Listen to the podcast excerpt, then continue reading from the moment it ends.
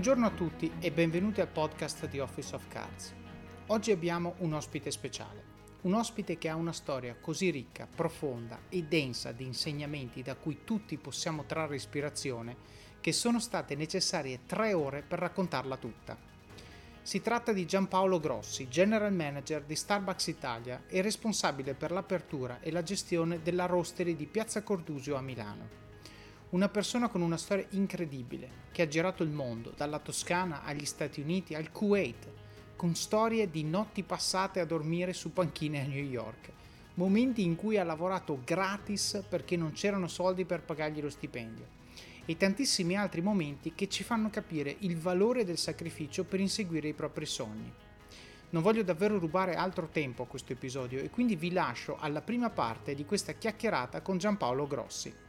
Buon ascolto. Buongiorno a tutti e benvenuti al podcast di Office of Cards. Oggi ho l'onore e il piacere di avere un ospite che viene da un'industria che secondo me forse solo seconda al mondo dell'entertainment per capacità di emozionare le persone. Io lo sanno tutti, sono un grandissimo fan del cibo, del vino, della ristorazione in generale, sono un grandissimo fan del, delle emozioni che si provano quando, quando, si mangia, quando si beve qualcosa di autentico, qualcosa di fatto bene, qualcosa che racconta una storia. E, e l'ospite di oggi è, è Giampaolo Grossi. Benvenuto Giampaolo. Buongiorno, buongiorno Davide, grazie a te del, dell'invito. Ecco, Giampaolo ha mm. una storia incredibile nel mondo della ristorazione. Io devo dire, non ne conosco tanti con questo profilo, forse ne conosco solo due o tre. Oggi lavora in Starbucks ed è il general manager di quel gioiello che c'è in piazza, in piazza Gordusio a Milano, però arriviamo a parlare di quello magari verso la fine, perché quello è un punto di arrivo, devo dire, essere ambasciatore in Italia di una cosa che è così fortemente ispirata dall'Italia come tutto il concetto di Starbucks, che però i soldi e, e la dimensione, il brand l'ha fatto fuori dall'Italia e che tra l'altro so che per molti anni ha aspettato a entrare in Italia, cioè Starbucks il piano di entrata in Italia ce l'aveva da un po', ma mi pare di capire volessero farlo bene e quindi si sono presi il tempo giusto, però magari di quello ci arriviamo e ci racconterai tu in retroscena, Giampaolo. La cosa che mi interessa veramente approfondire è eh, un'industria, l'industria della ristorazione, del, del, diciamo del, del lodging, dell'accommodation, del prezzo, si cura delle persone, perché questo alla fine si fa in un ristorante, in un albergo, in un bar, ok? Ci si prende cura delle persone e devo dire chi lo fa oggi anche in un'industria così, se vuoi magari per certi aspetti semplice, come quella di dar da bere alle persone, dar da mangiare alle persone, chi lo vede come un prendersi cura delle persone tipicamente vince tipicamente molto competitivo quant'altro, ma se tu veramente eh, ti, ti, ti, preoccupi di far uscire il cliente contento, eh, alla fine il cliente torna, il cliente spende di più, il cliente si fida del consiglio che tu gli dai e quindi nasce una relazione che va ben oltre quella normale relazione fra cliente e fornitore, cliente diciamo e, e, e oste di turno. Quindi io con te Giampaolo, siccome tra l'altro voglio dire il mantra di Starbucks che poi arriva alla fine e ne parleremo è noi non siamo un business di caffè che serve persone, ma siamo un business di persone che serve caffè e questo è molto molto profondo. Però secondo me questa cosa tu non l'hai incontrata partendo da Howard Schultz e partendo da Starbucks, perché tu secondo me ce l'avevi già prima. E quindi io vorrei con te approfondire eh, la storia di, di, di Giampaolo che inizia la sua storia, che poi gira il mondo, come spesso accade in questo settore, impara cose, eh, vede situazioni, prende schiaffoni molto probabilmente e poi arriva alla fine ad avere questo, questo, ruolo. Per molti dei nostri ascoltatori che sono a Milano sicuramente poi verranno magari già domani mattina a, a provare la, la roster se non l'hanno già provata, però quello è un punto di arrivo. Quindi partiamo dall'inizio, dove comincia il viaggio di Giampaolo e dove cominciano le lezioni che Giampaolo ha preso, eh, diciamo che poi ha messo a frutto nel, nel, nel, corso della sua carriera. Allora, intanto grazie della, grazie della splendida introduzione, grazie dello splendido cappello che hai fatto sia a me sia alla, alla mia azienda, l'azienda che rappresento in campo nazionale, perciò grazie mille. Allora, eh, diciamo che il mio primo anno di esperienza vera e propria nasce all'età di sei anni. Fondamentalmente io a sei anni, eh, a sei anni mio padre Mio padre ha lavorato in banca per tantissimi anni, per circa 35 anni in Banca Popolare di Novara. E eh, era un uomo in carriera, sto parlando quindi del 1986 fondamentalmente, accade purtroppo nella nostra famiglia una, una perdita cara di, di, mia madre e mio padre quindi si ritrova un po' in difficoltà con due figli e non sapeva come fare, no? essendo lui in carriera non sapeva dove mettermi pomeriggio, fondamentalmente detta così in modo volgare, ma comunque sia in modo dolce quanto lui. Ehm, mi inserisce nel mondo del pallone. Fondamentalmente entro a far parte di una squadra che si chiama Florenzia, che era il settore giovanile prima della Fiorentina. Fondamentalmente erano i pulcini della Fiorentina, in altre parole. Perché parto da qua? Parto da qua, ti dico, perché eh, per me il calcio, io ho giocato a calcio praticamente 25 anni, eh, 24 anni circa, e il calcio per me è stato un, un grande, eh, un grandissimo esempio, una grandissima esperienza, esperienza, di vita ed è stata sicuramente una delle, delle, cose che mi ha formato più di tutte che mi ha dato quell'imprinting che mi sono portato dietro eh, nella vita e nel lavoro. Faccio un salto al 2017. 2017 incontro Howard Schultz per uh, la seconda volta, lo incontro in, nel suo ufficio però, quindi ufficialmente lui da soli, e lui mi fa delle domande inerenti a... Io mi ero preparato su tutto, su KPI, discorsi di finance, PNL, no? tutte queste cose. Quindi era, era un incontro finalizzato per te, tu ci stavi provando. Assolutamente sì, eh, okay. ero fondamentalmente già in azienda, però era il primo impatto con una persona di questa caratura, il, la prima volta che mi sedevo a sedere con lui. E Howard Quindi, Schultz, giusto per gli ascoltatori, eh, è stato, è la persona che ha reso Starbucks ciò che è, non l'ha creata tecnicamente, se non sbaglio, perché l'ha rilevata, e dopodiché però, voglio dire, c'erano due o tre bar e, e, oggi ci sono N.000 bar, esatto, 31.000. E, e poi, dopo, poi, dopo, ne parliamo, perché mi piace raccontare la sua storia, rapportata anche nel mio piccolissimo di quello che io ho fatto. Ottimo. E quindi fondamentalmente mi siedo nel, nell'ufficio con lui ed è stato è stato incredibile perché mi aspettavo domande di questo genere, no? domande finanziarie, domande di gestione. Lui mi chiede, la prima domanda era quella di quanto volevamo fare il prezzo dell'espresso in Italia, quindi iniziamo a parlare di questa cosa e do, subito dopo lui cambia totalmente discorso e iniziamo a parlare della mia famiglia e della mia vita. E lui mi chiede chi sei tu, cosa fai, cosa hai fatto e iniziamo a parlare anche di sport. E parlando di sport, eh, parliamo perciò, lui mi, chiede della mia attività sportiva come cos'era per me, come la vivevo, come mi rapportavo con i compagni, con la squadra, eh, tutti i giorni la costanza dell'allenamento. E giusto per fartela breve, a distanza poi di altri sei mesi lo, incontro, lo rincontro e mi ricordo benissimo quando uscì da quell'ufficio, la mia faccia guardando il cielo dissi ma cosa gli ho detto? No? ho incontrato Howard Schultz, uno degli uomini più, più, potenti, diciamo, a livello imprenditoriale ci siano nel mondo e io gli ho parlato di calcio, no? Fondamentalmente a distanza di sei mesi lo rincontro e gli dico, Howard, ma ti posso parlare un attimo? Ti ricordi quando abbiamo fatto quella sorta di colloquio, no? Mi fa, sì, certo, lo ricordo. Gli faccio, ma ti ricordi, ti ho parlato solo di calcio, no? E io dico, ma come sono stato scemo, no? Lui si è messo a ridere e mi ha detto, sai, tu quel giorno mi hai parlato di sacrificio, mi hai parlato di costanza, mi hai, parla- mi hai parlato di leadership, mi hai parlato di eh, supporto verso gli altri, mi hai parlato di rispetto verso il, l'allenatore, il presidente, il direttore generale, il capitano, eh, mi, hai portato, mi, hai parlato di sconfitta di vittoria e di resilienza, ma mi hai parlato di così tante cose che mi hanno fatto capire velocemente che persona tu fossi. Ti faccio questa premessa proprio perché per me il calcio è stato questo, quindi per me il calcio è stata una grandissima scuola di vita. Non sono riuscito a diventare né Messi né Ronaldo, ovviamente, ci ho provato. Ci ho provato, ti dico perché, perché il mio idolo era Roberto Baggio a quei tempi e eh, come tanti di noi hanno avuto Roberto Baggio. Firenze anni 80, prima del grande tradimento direi. Che... No, bravissimo, bravissimo. Infatti io avevo tutte le maglie numero 10 sue ovunque.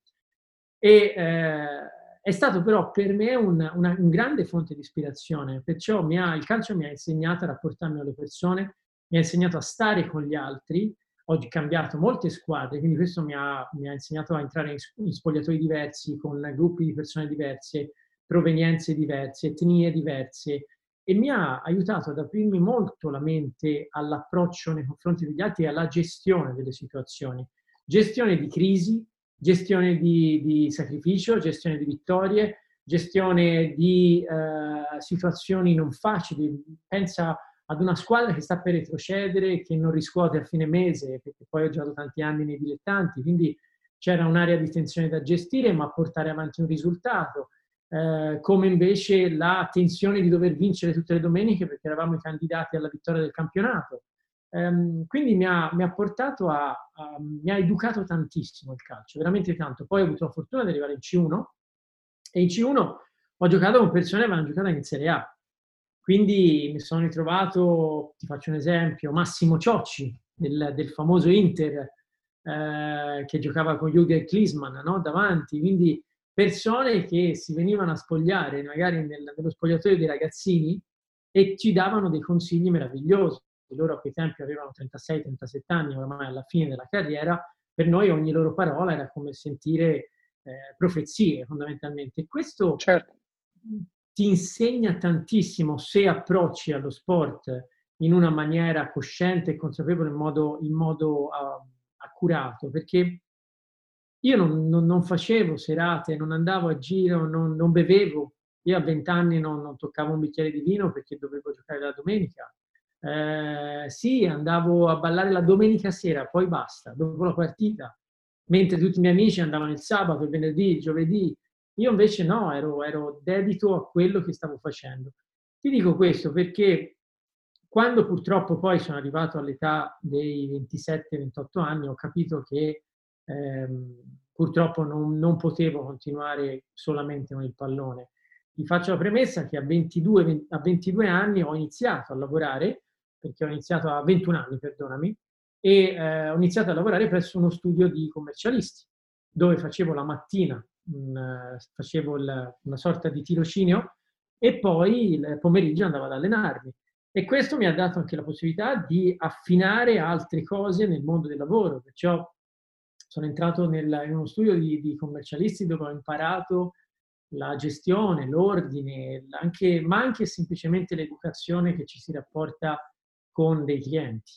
E ti faccio un esempio, eh, mi ricordo benissimo il commercialista una volta salutai una persona dicendogli salve e lui si girò malissimo mi, mi, disse no, ai clienti no, che sta di lei non si dice salve, salve lo dice ai tuoi amici, diceva buongiorno, buonasera. E, e questo è un piccolo esempio, ma che mi ricordo stampati nella testa e che cerco poi di trasmettere ai miei ragazzi oggi.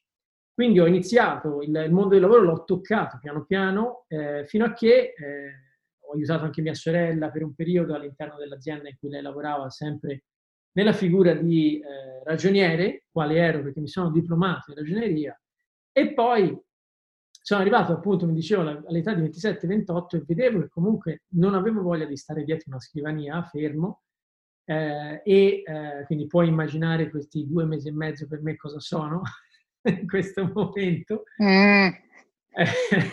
sì, perché giusto per contesto, stiamo registrando questo agli inizi di maggio eh, 2020 eh, e si, è da due mesi e mezzo che siamo tutti a casa a causa del coronavirus. Dietro, Senti, dietro ma volevo, volevo, farti una domanda, giusto per capire una cosa, perché adesso Dimmi. mi pare che poi tu andrai a raccontarci cosa hai fatto dopo, però tu hai detto una cosa che tra l'altro ho sentito di recente anche in un documentario che ho visto sul, che si chiama The Last Dance, che è sull'ultima stagione dei Chicago Bulls di Michael Jordan. Eh, e sostanzialmente, fra le cose che Michael Jordan racconta, racconta che i Chicago Bulls nel, nell'84, quando c'è entrato lui, erano lui lo definisce tipo, eh, adesso non ricordo l'espressione, però è, è, feste, perché tanto non erano candidati alla vittoria, come sapete in NBA non si può retrocedere, quindi comunque sia, loro facevano quello che facevano, e quindi festine, donne, cose strane. E lui dice, io invece, ossessionato dalla vittoria, dal crescere, dal migliorare, io invece non facevo niente di tutto questo, stavo in camera mia, facevo il mio, mi allenavo, eccetera, eccetera. Tu hai detto una cosa simile. Io ricordo quando io giocavo a calcio e non sono stato minimamente decente, però ricordo che alcuni compagni alla partita della domenica mattina arrivavano dalla discoteca. Eh. Ok? Cioè, tu invece mi dici io non vado, non bevo, non faccio perché giustamente la mia vita è altro, quindi focus su quello. Uh, e quindi, eh, però questo magari ti alienava da alcune situazioni. Quindi io ho due domande. A, come hai vissuto questo essere alienato? E B, ma queste cose le facevi perché avevi, diciamo, speranze, aspettative di farcela in quel mondo e quindi dici tutte le mie uova stanno in quel cesto? Oppure dici semplicemente a me non interessava, io che ce la facessi o non ce la facessi, mi interessava il giusto, però intanto mi divertivo così e volevo essere sicuro che quando andavo in campo performavo correttamente. Cioè, qual era il mindset a quell'età? Allora, innanzitutto ti posso dire che eh, quegli anni di calcio era difficile essere allenati eh, se stavi a casa e ti riguardavi per, per far sì che la performance fosse la migliore possibile, perché eravamo tutti ragazzi comunque che avevano questi obiettivi e che avevano la voglia di fare bene, cioè anzi veniva alienato colui che non si comportava bene, eh, okay. colui che ritardava l'allenamento, colui che la sera si faceva tardi e si vedeva la mattina, veniva alienato dal gruppo, perché il gruppo era fatto, e ti rispondo alla seconda domanda, era fatto da persone che eh, non, magari non, non, sarebbero mai diventate dei giocatori di Serie A, ma avevano tutti nella loro testa l'obiettivo di diventarlo. Okay. Cioè, il modo in cui ci si allenava, il modo in cui davamo tutto la domenica e tutti i giorni della settimana era improntato a raggiungere il massimo livello che tu potessi. Poi ho avuto la fortuna di giocare con dei ragazzi che sono arrivati in Serie A e hanno avuto, oltre alla grande volontà che avevano, avevano anche delle doti molto più grandi di me e quindi questo gli ha dato la possibilità di arrivare. Eh, però ti dico proprio, il mio mindset era quello di eh, puntare in alto e puntare in alto a riuscire a fare il meglio possibile. Ed è una cosa che addirittura anche quando giocavamo bene e vincevamo, io mi ricordo montavo in macchina con mio padre e il giudizio di mio padre per me era, di come avevo giocato era, era, era tremendo, perché le sue parole potevano farmi bene o farmi anche tanto male, no? E, e cercavo sempre però di essere critico, perché lui mi diceva magari avevo giocato bene, dicevo sì, però quella palla la potevo giocare meglio, però a quel momento potevamo fare il secondo gol o potevamo non prendere l'ultimo gol anche se abbiamo vinto 4 a 1. Ehm, cercavo sempre un qualcosa che si avvicinasse a una, a una perfezione, perfezione certo. che poi ho capito che nel tempo non, non esiste fondamentalmente, ma la ricerca della perfezione porta ad uno sviluppo, porta ad un miglioramento di te stesso eh, anche ricordo dei momenti in cui mi dovevo allenare da solo perché magari non avevo la squadra a luglio e quindi io andavo in pineta a correre da solo e mi dicevo di fare 10 e poi invece di fare 10 ripetute ne facevo 20. Proprio perché dicevo se ne faccio 10 in più magari domani arriva la squadra che mi cerca. Certo. E, e quindi era uno stimolo, un continuo stimolo a te stesso che ho sempre avuto fin da bambino, l'ho sempre avuto nelle, nelle corde.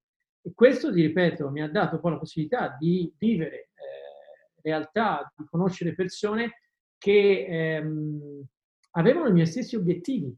E questo ti faceva sì diventare un gruppo talmente unico, una squadra talmente unica che magari non eravamo giocatori da Serie A per ovvi motivi di doti, però c'era il gruppo forte che, che, ti, che ti, insegnava tantissimo. Gruppo che poi è, una, una, è un'emozione, una, una sensazione che sto continuando a portare, eh, a portare nel mondo del lavoro.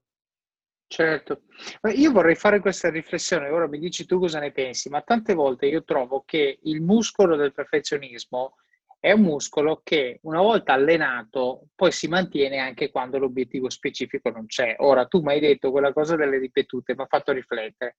Cioè tu dici, io do il 100% con, anzi il, 100, il 200 nel tuo caso, perché invece di fare 10 hai fatto 20, do il 200% per, perché se poi mi chiamano sono pronto, mi faccio trovare pronto. Allora già qui, secondo me, molte persone si preparano quando sanno che hanno la scadenza e spesso e volentieri è troppo tardi. Invece tu dici, io mi preparo perché se poi arriva Guarda, la scadenza... Questo episodio è supportato da Scalable Capital, il tuo compagno ideale per iniziare a investire in modo semplice, sicuro e conveniente. Con oltre 600.000 clienti, Scalable è una piattaforma regolamentata e questo è molto importante ragazzi, perché vi offre una possibilità di investire in azioni, ETF e fondi partendo solo da un euro. Ma perché dovreste iniziare a investire? È semplice. Primo, l'inflazione, che se aumenta di questo passo diminuisce di molto il nostro potere di acquisto. Secondo, se pensate oggi che la pensione che avrete quando ci andate a 80 e passa anni vi permetterà di sostenere lo stile di vita che avete, beh, vi faccio tanti auguri. E il terzo, beh, per chi ne ha, i figli.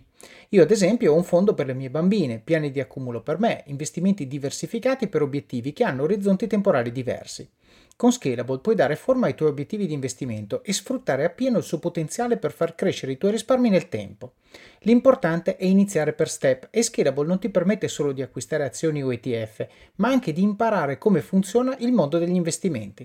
Scopri di più su come Scalable può trasformare il tuo approccio agli investimenti visitando il link in descrizione. Ricorda, con Scalable il tuo viaggio finanziario può iniziare solo con un euro. Non aspettare, investi nel tuo futuro oggi stesso con Scalable Capital.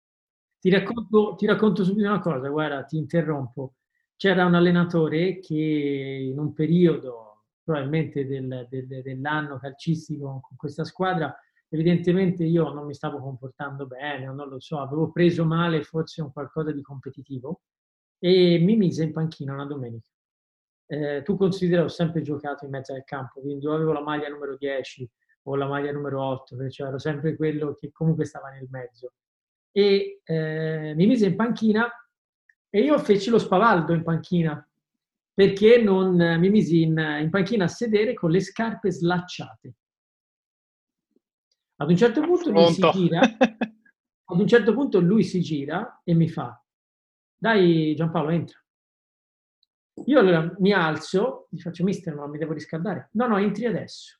Non dovevo entrare, lo fece apposta. Certo. Perché mi disse, dai, dai, adesso, devi entrare adesso, muoviti, no? Io allora mi girai, incominciai a allacciarmi le scarpe e, mi, e lui mi guardò e mi fece, non hai neanche le scarpe pronte. E mi fece, mister, eh, dovevo fare riscaldamento. No, torna in panchina, vai.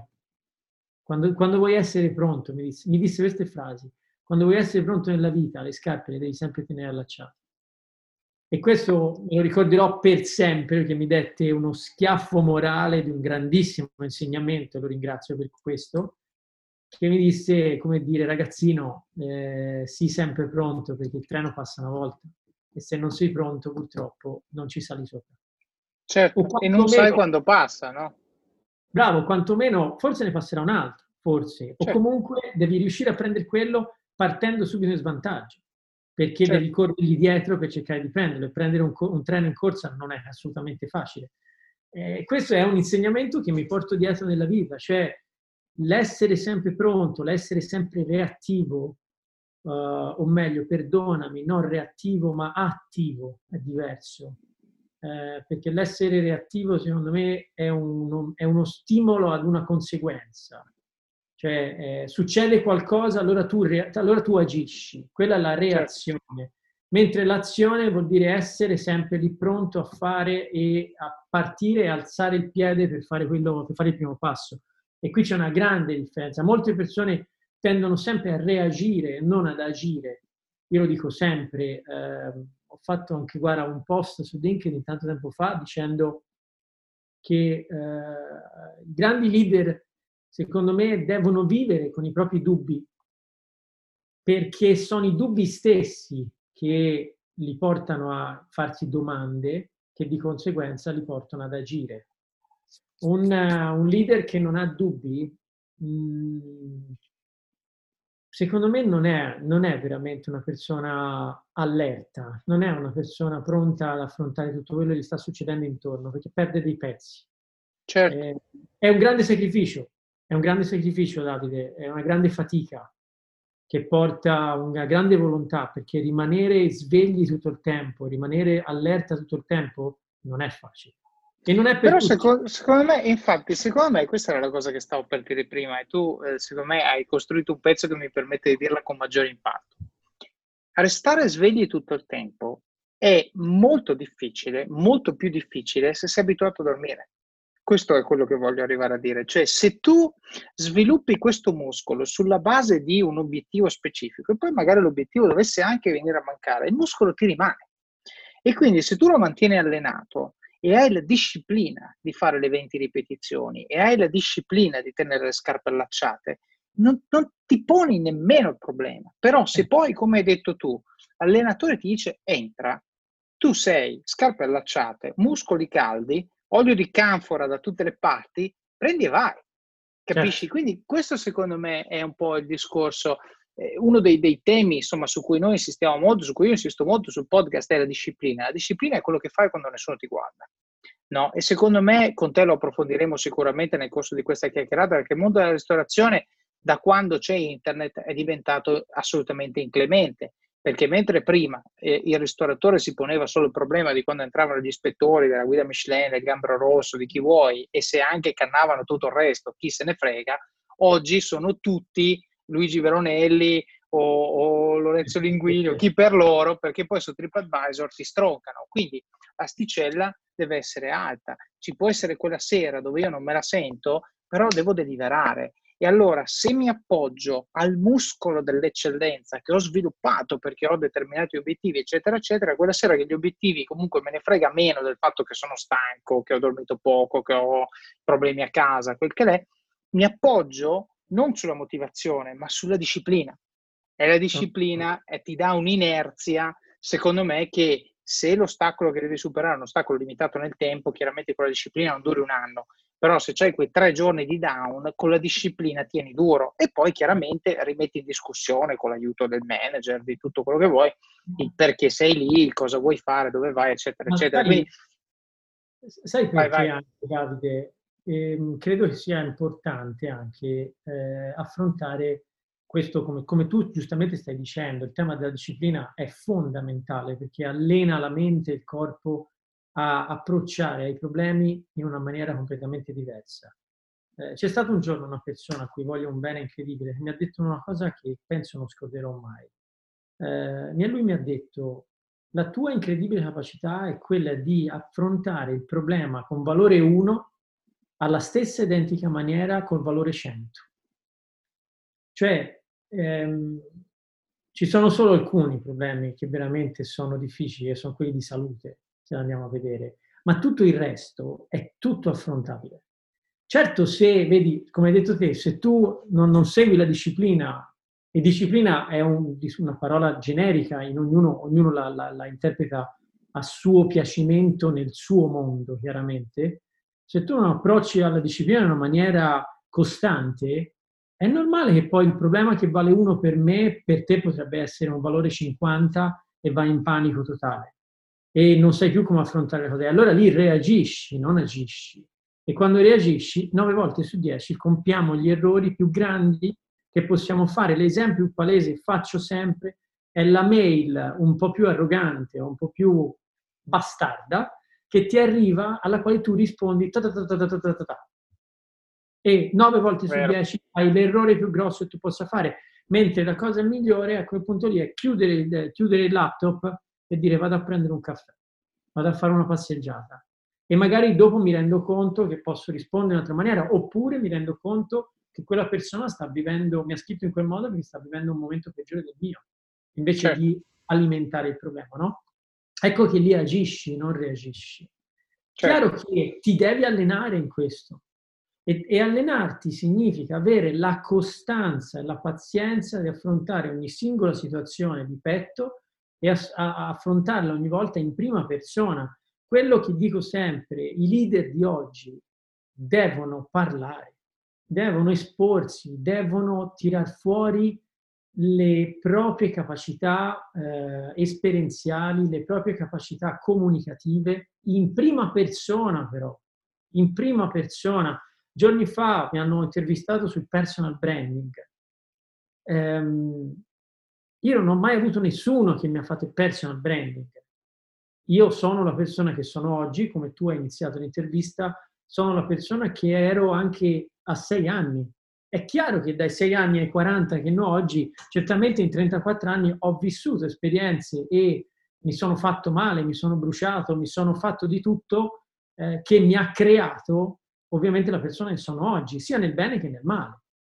Ma è stato un allenamento costante. Cioè la costanza che avevo a sei anni da bambino nel rincorrere un pallone come se fosse l'ultimo pallone della mia vita è la stessa che ho oggi nell'alzarmi la mattina e andare al lavoro con, per i miei ragazzi. Non con i miei ragazzi, per i miei ragazzi, che è ben diverso. E, certo. e, e questa cosa qua è un incredibile allenamento. Ecco perché ti dico, è faticoso rimanere svegli tutto il tempo, è faticoso, non lo metto in dubbio. È chiaro che il corpo umano, se parliamo di eh, dormire, ha necessità di riposare, quindi questo è ovvio. Ma qui sta parlando di un altro concetto dell'essere svegli, cioè di essere con le antenne allerta che captano informazioni, che si tengono informati, che, che, che prendi eh, ogni situazione di petto e vai a scavare fino in fondo fino a che la panoramica non ti è chiara. Questo certo. poi non vuol dire che tu debba agire o no, talvolta devi solo sapere e non c'è bisogno che tu dica nulla o che tu faccia niente, perché a volte le situazioni bisogna lasciarle andare anche come sono, quindi non vuol dire affrontare tutto e fare la guerra, perché le guerre qualcuno ne, ne esce sempre ferito eh, talvolta bisogna semplicemente stare zitti, come, come, la mail che ti ho detto, a volte le mail più eh, cattive che posso aver ricevuto sono finite lì, perché non ho più ris- non ho risposto e siamo, mi sono reso conto che magari non era così importante. Certo. E questo lo sto imparando nel tempo, chiaramente a 25 anni, ciao, facevo degli errori Facevo delle battaglie. Premi, premi, invio, premi invio prima di aver finito di scrivere. Eh, figurati, non scrivo neanche cordiali saluti, anzi, esatto. scrivevo cordiali slauti, no? Come si sbaglia sempre. certo, Quindi non, certo. non, riguardavo neanche quello. Quindi eh, è un grande esercizio, un esercizio che richiede tanta volontà, e volontà e coraggio. Il coraggio... Però tutto nasce dal fine, no? Cioè, tutto nasce dal fatto che la gente dice, eh, a me io voglio rendere quello che ci stiamo dicendo io e te Giampaolo lo voglio rendere applicabile a tutti. Cioè, è faticoso, sì, ma è una fatica che possono fare tutti. Nel momento in cui si pongono un obiettivo di un certo tipo e capiscono quali sono i sacrifici necessari, che poi sacrificio all'inizio, poi ripeto, diventa prassi, cioè alla fine ti pesa molto meno, eh, per raggiungere un obiettivo. E quindi invece che eh, essere, diciamo, posizionarsi su un binario, se vuoi, di galleggiamento, no? un binario di sopravvivenza, come dico sempre io, sopravvivo, no? arrivo a sera e boom, domani ricomincia. Io invece dico no, dico quali sono i tuoi obiettivi? Bene, diamo un'occhiata a come passi il tuo tempo e tipicamente lì c'è il disallineamento, cioè uno sogna una vita, adesso faccio per estremi, da Instagram, da Instagram influencer che è sempre alle Maldive, sempre a Mauri, esatto, e poi dice lavoro eh, dal carrozziere a tirare le viti, sparo, no? Dico, non dico che lavorare dal carrozziere a tirare le viti sia sbagliato come step 1 che ti porterà a fare l'influencer, ma la mia domanda è cosa stai facendo tu per domani tirare una vita in meno ed essere un passettino più vicino alla spiaggia alle Maldive? Perché se tu domani ti concentri solo sul tirare le viti e comunque a sera vai a fare le feste, vai a fare quello che vuoi, eccetera, eccetera, e non hai aggiunto nessun pezzo a te stesso, difficilmente un bel giorno verrà qualcuno a dirti adesso ti tiro via da dove sei e ti metto a fare l'influencer alle Maldive. Questo è il punto. No? spesso la gente si, si concentra su certo, questo, astratto. Certo. Ti, però ti, ti, faccio un appunto sulla persona che tira le viti, no? Eh, io ho sempre portato un grandissimo rispetto, tornando al mondo dello sport, eh, ma che poi è il mondo del lavoro, ho sempre portato un grandissimo rispetto a chi ci lavava le maglie e le cose per allenarci, no? oh, certo. e chi ci puliva le scarpe, ok? Sempre portato un rispetto incredibile a quelle persone lì, che è lo stesso rispetto che ho sempre portato quando vivevo a New York, per esempio, ai ragazzi che chiudevano la cucina e la pulivano tutta. Rimanevo fino a tardi con loro per, per conoscerli, per parlarci, no? Perché, ehm, perché anche come tu avviti una vite, appunto, o come aggiusti un, o come tagli un pezzo di legno, o come metti a posto una, un motore di una macchina, anche lì, se vuoi, puoi trovare il tuo perché e come lo fai. Certo.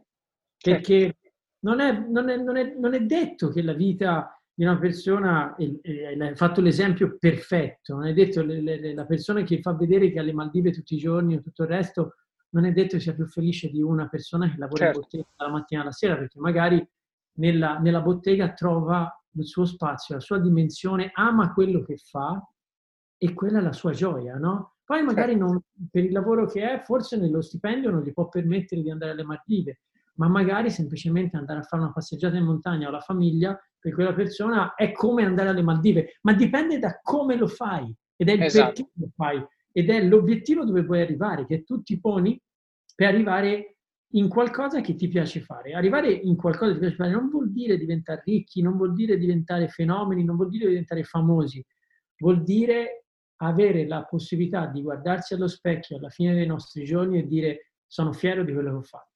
Punto. Esatto. Qualsiasi cosa tu abbia fatto, tu eri pronto per farla, nel senso, torniamo al concetto delle scarpe allacciate. Se, se tu non hai le scarpe allacciate il mister ti dice di entrare, tu hai perso un'occasione.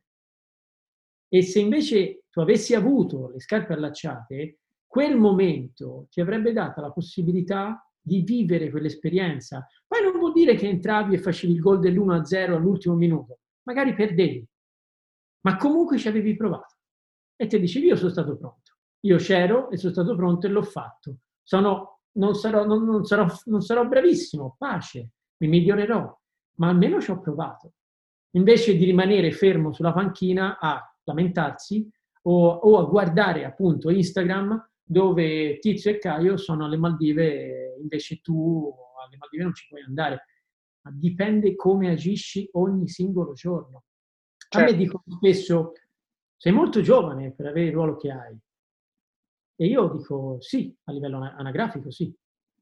Eh, però la mia età non vuol dire, eh, non, non, non rappresenta la mia capacità esperienziale perché la mia età dipende come l'hai vissuta, dipende come hai vissuto 40 anni, dipende come l'hai vissuti in termini di emozioni, in termini di sensazioni, in termini di sacrificio, in termini di volontà, come hai affrontato ogni singolo giorno.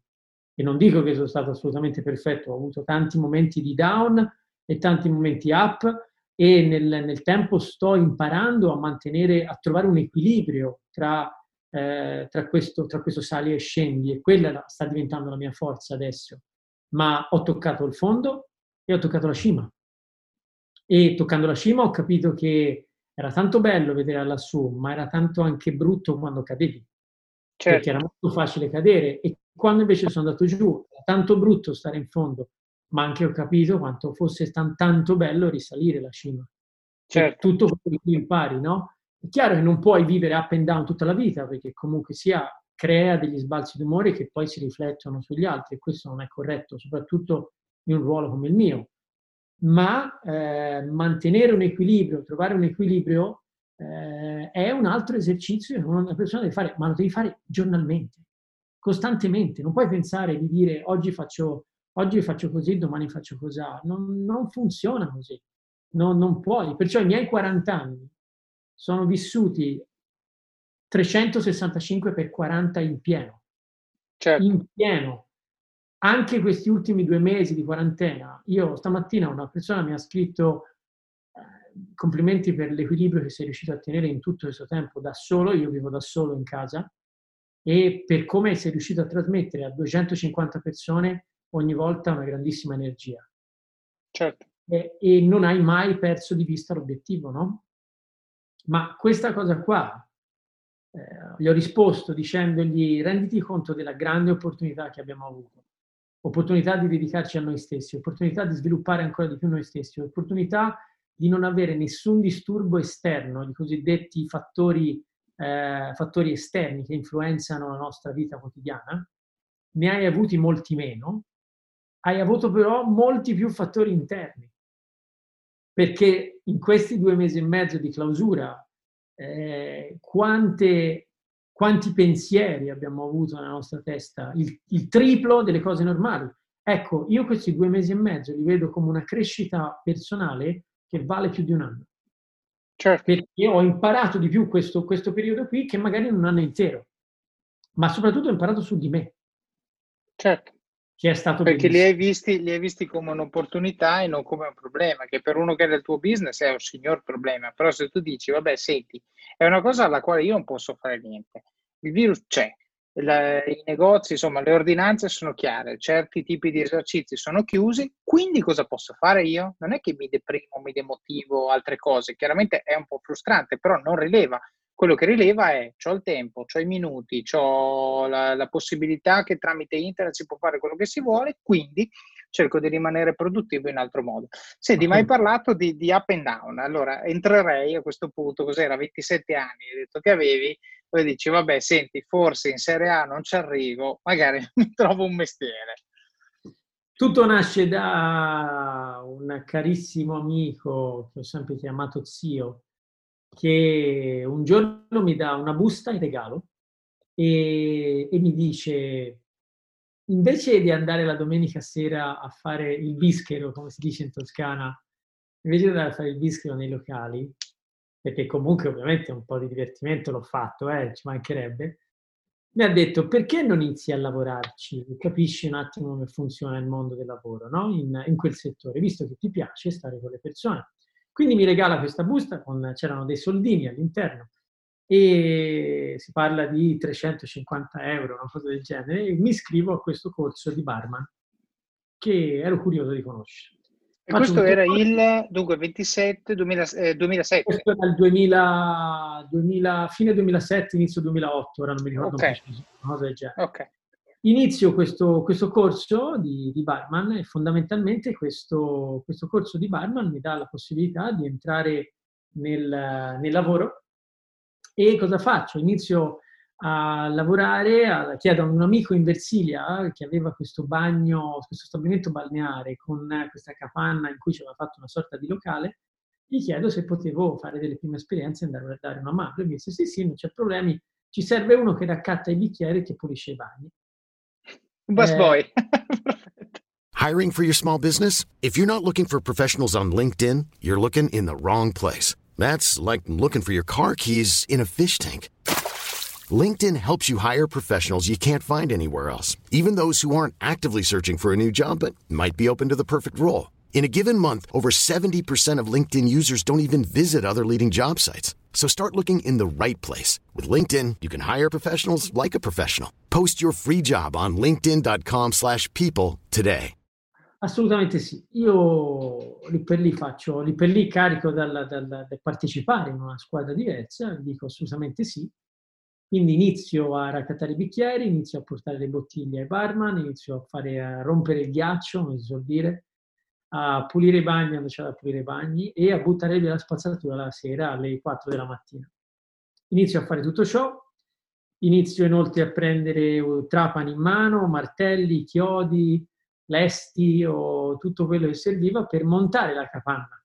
Quindi imparo anche a fare falegname, imparo a tirare su un bar di legno insieme a questo ragazzo che comunque mi ha insegnato molto e prendendo due soldini a fine, a fine giornata. Fondamentalmente succede poi che questo ragazzo mi chiede di rimanere con lui anche per la stagione invernale.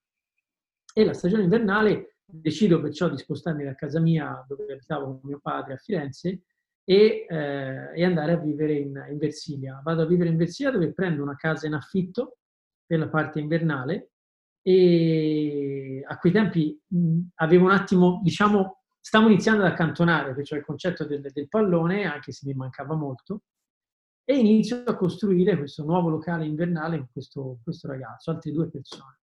Eh, mio padre era assolutamente contrario perché mi veniva a trovare e mi trovava con la vernice nei capelli, con eh, il legno, i trucioli ovunque nella faccia. E lui che aveva lavorato in banca, capisci bene, lui voleva vedermi in un'altra, in un'altra maniera, no? Quindi mi diceva torna a casa, basta, questa cosa non mi va bene, non mi piace tu sia così, non mi piace. Succede anche però che io, testardo come sono fatto, vado avanti e apriamo questo locale, il quale purtroppo non andava benissimo, e per eh, nove mesi io sono stato senza stipendio, per più di nove mesi. Sono stato senza stipendio e eh, per nove mesi ti posso dire che mangiavo la pasta in bianco, mi facevo il riso in bianco, mi mangiavo le patate e quando potevo andavo a mangiare anche a casa di amici perché comunque sia non navigavo in grandissime acque, e... Quindi scusa, giusto per capire, cioè adesso parliamo del mese 4 di questi nove, cioè tu andavi a lavorare sì. sapendo con ragionevole certezza che non avresti riscosso niente. Sì, lo facevo perché, perché, perché? Credevo in quello in cui stavo facendo. Mi piaceva quello in cui facevo, che facevo e volevo, volevo far sì che le cose potessero migliorare. Quindi non potevo, non potevo mollare.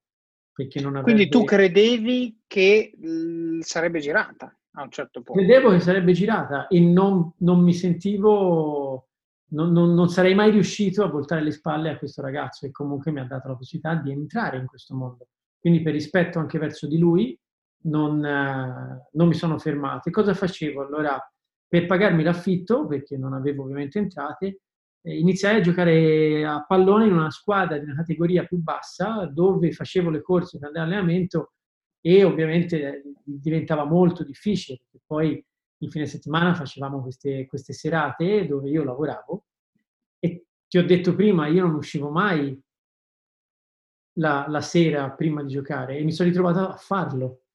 E quando la mattina dopo andavo a giocare, il pomeriggio andavo a giocare la domenica, mi accorgevo che il mio corpo non riusciva più a fare quello che la mia testa gli diceva.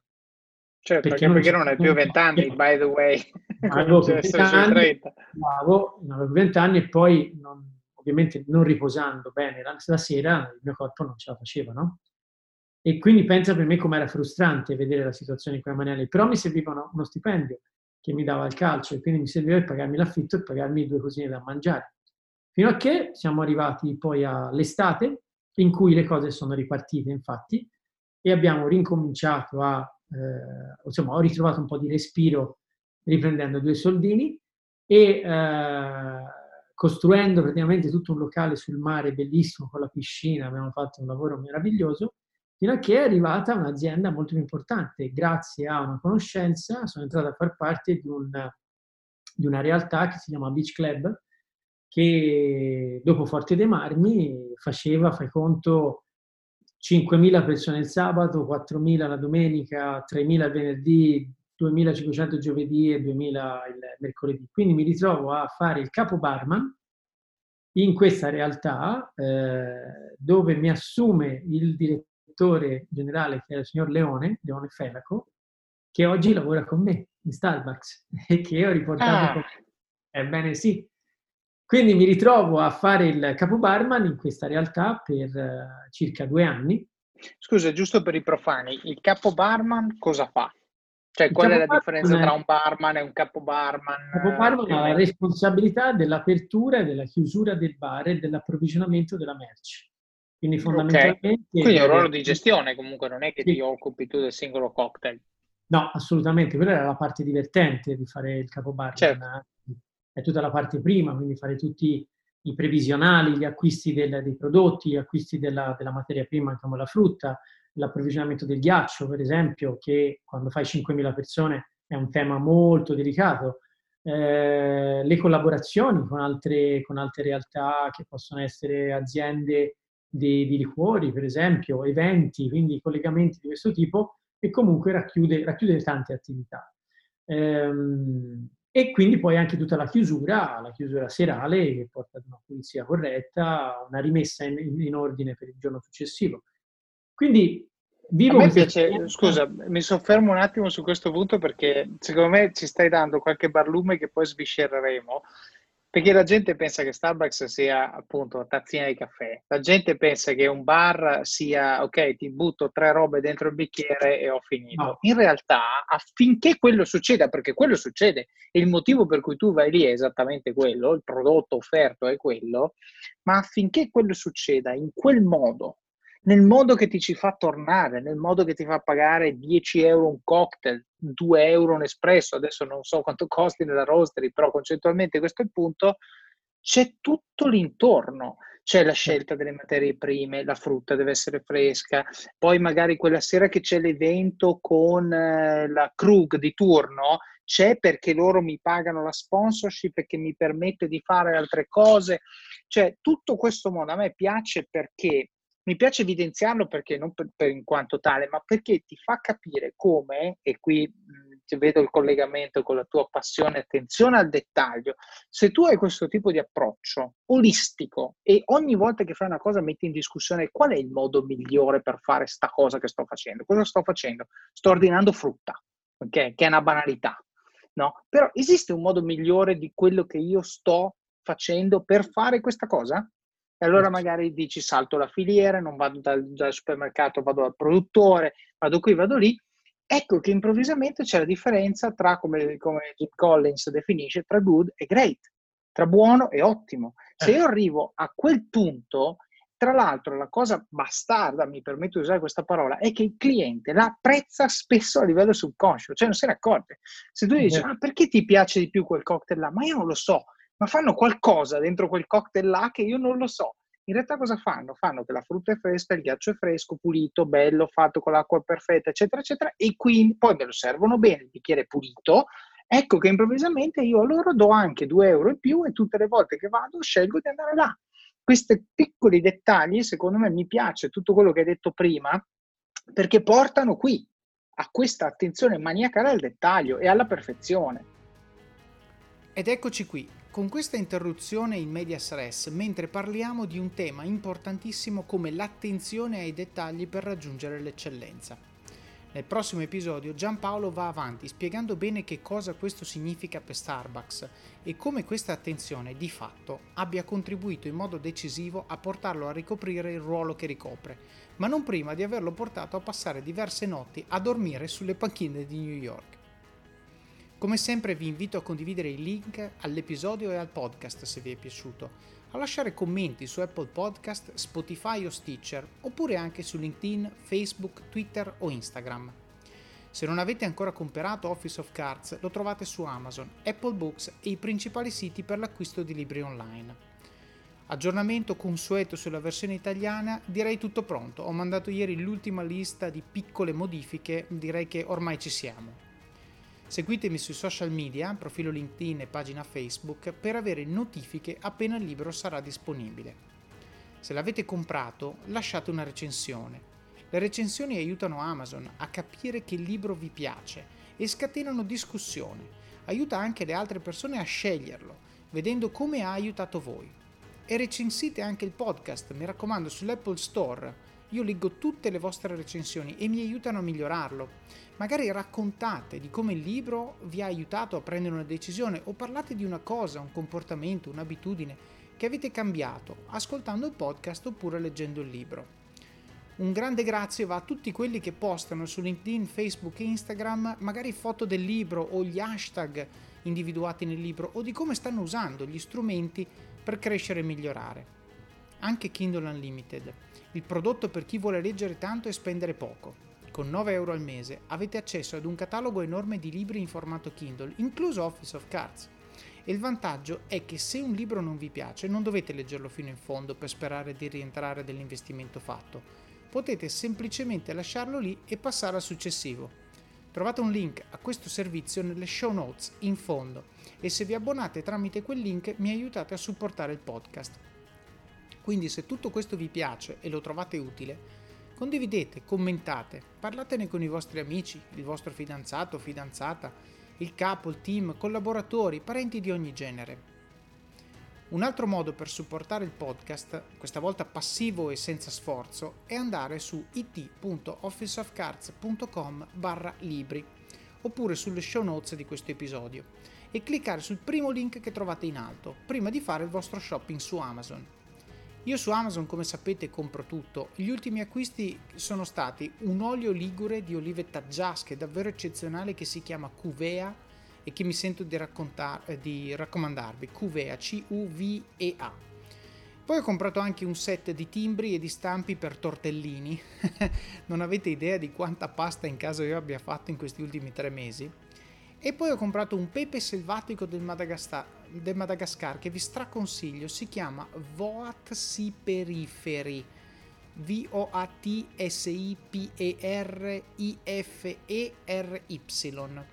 Costa 12 euro, che la gente dirà, ma al supermercato compro il pepe a 1 euro e questo costa 12, costa 10 volte tanto. Sì, però costa 12 euro e vi dura oltre un anno, quindi chiaramente è una spesa abbastanza contenuta ma rispetto al pepe del supermercato è veramente un altro pianeta. Se vi piace la carne e se vi piace il pepe, questo decisamente non volete farvelo eh, scappare.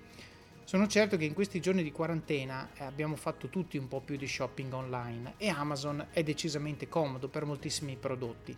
Se volete aiutarmi, basta cliccare su quel link che potete anche salvare nei preferiti e poi fare il vostro shopping nella stessa sessione di navigazione, quindi aggiungendo al carrello e completando il pagamento. Amazon a me riconosce una piccola commissione e a voi non costa nulla. Come sempre vi ricordo che tutto quello che guadagno da qui viene reinvestito nel podcast per renderlo sempre più ricco e utile.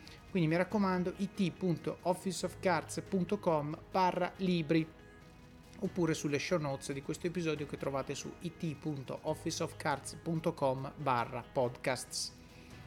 Seguite Office of Cards sui social e commentate, suggeritemi libri da recensire, persone da intervistare oppure fate domande, che poi affronterò negli episodi di domande e risposte. Non dimenticatevi di iscrivervi al podcast e al blog, così riceverete anche notifiche quando escono i nuovi episodi. Che dire, grazie per l'ascolto, per il supporto e soprattutto per la voglia che avete di crescere, di imparare e di migliorare sia voi stessi che gli altri intorno a voi, anche in giorni come questi. Alla prossima!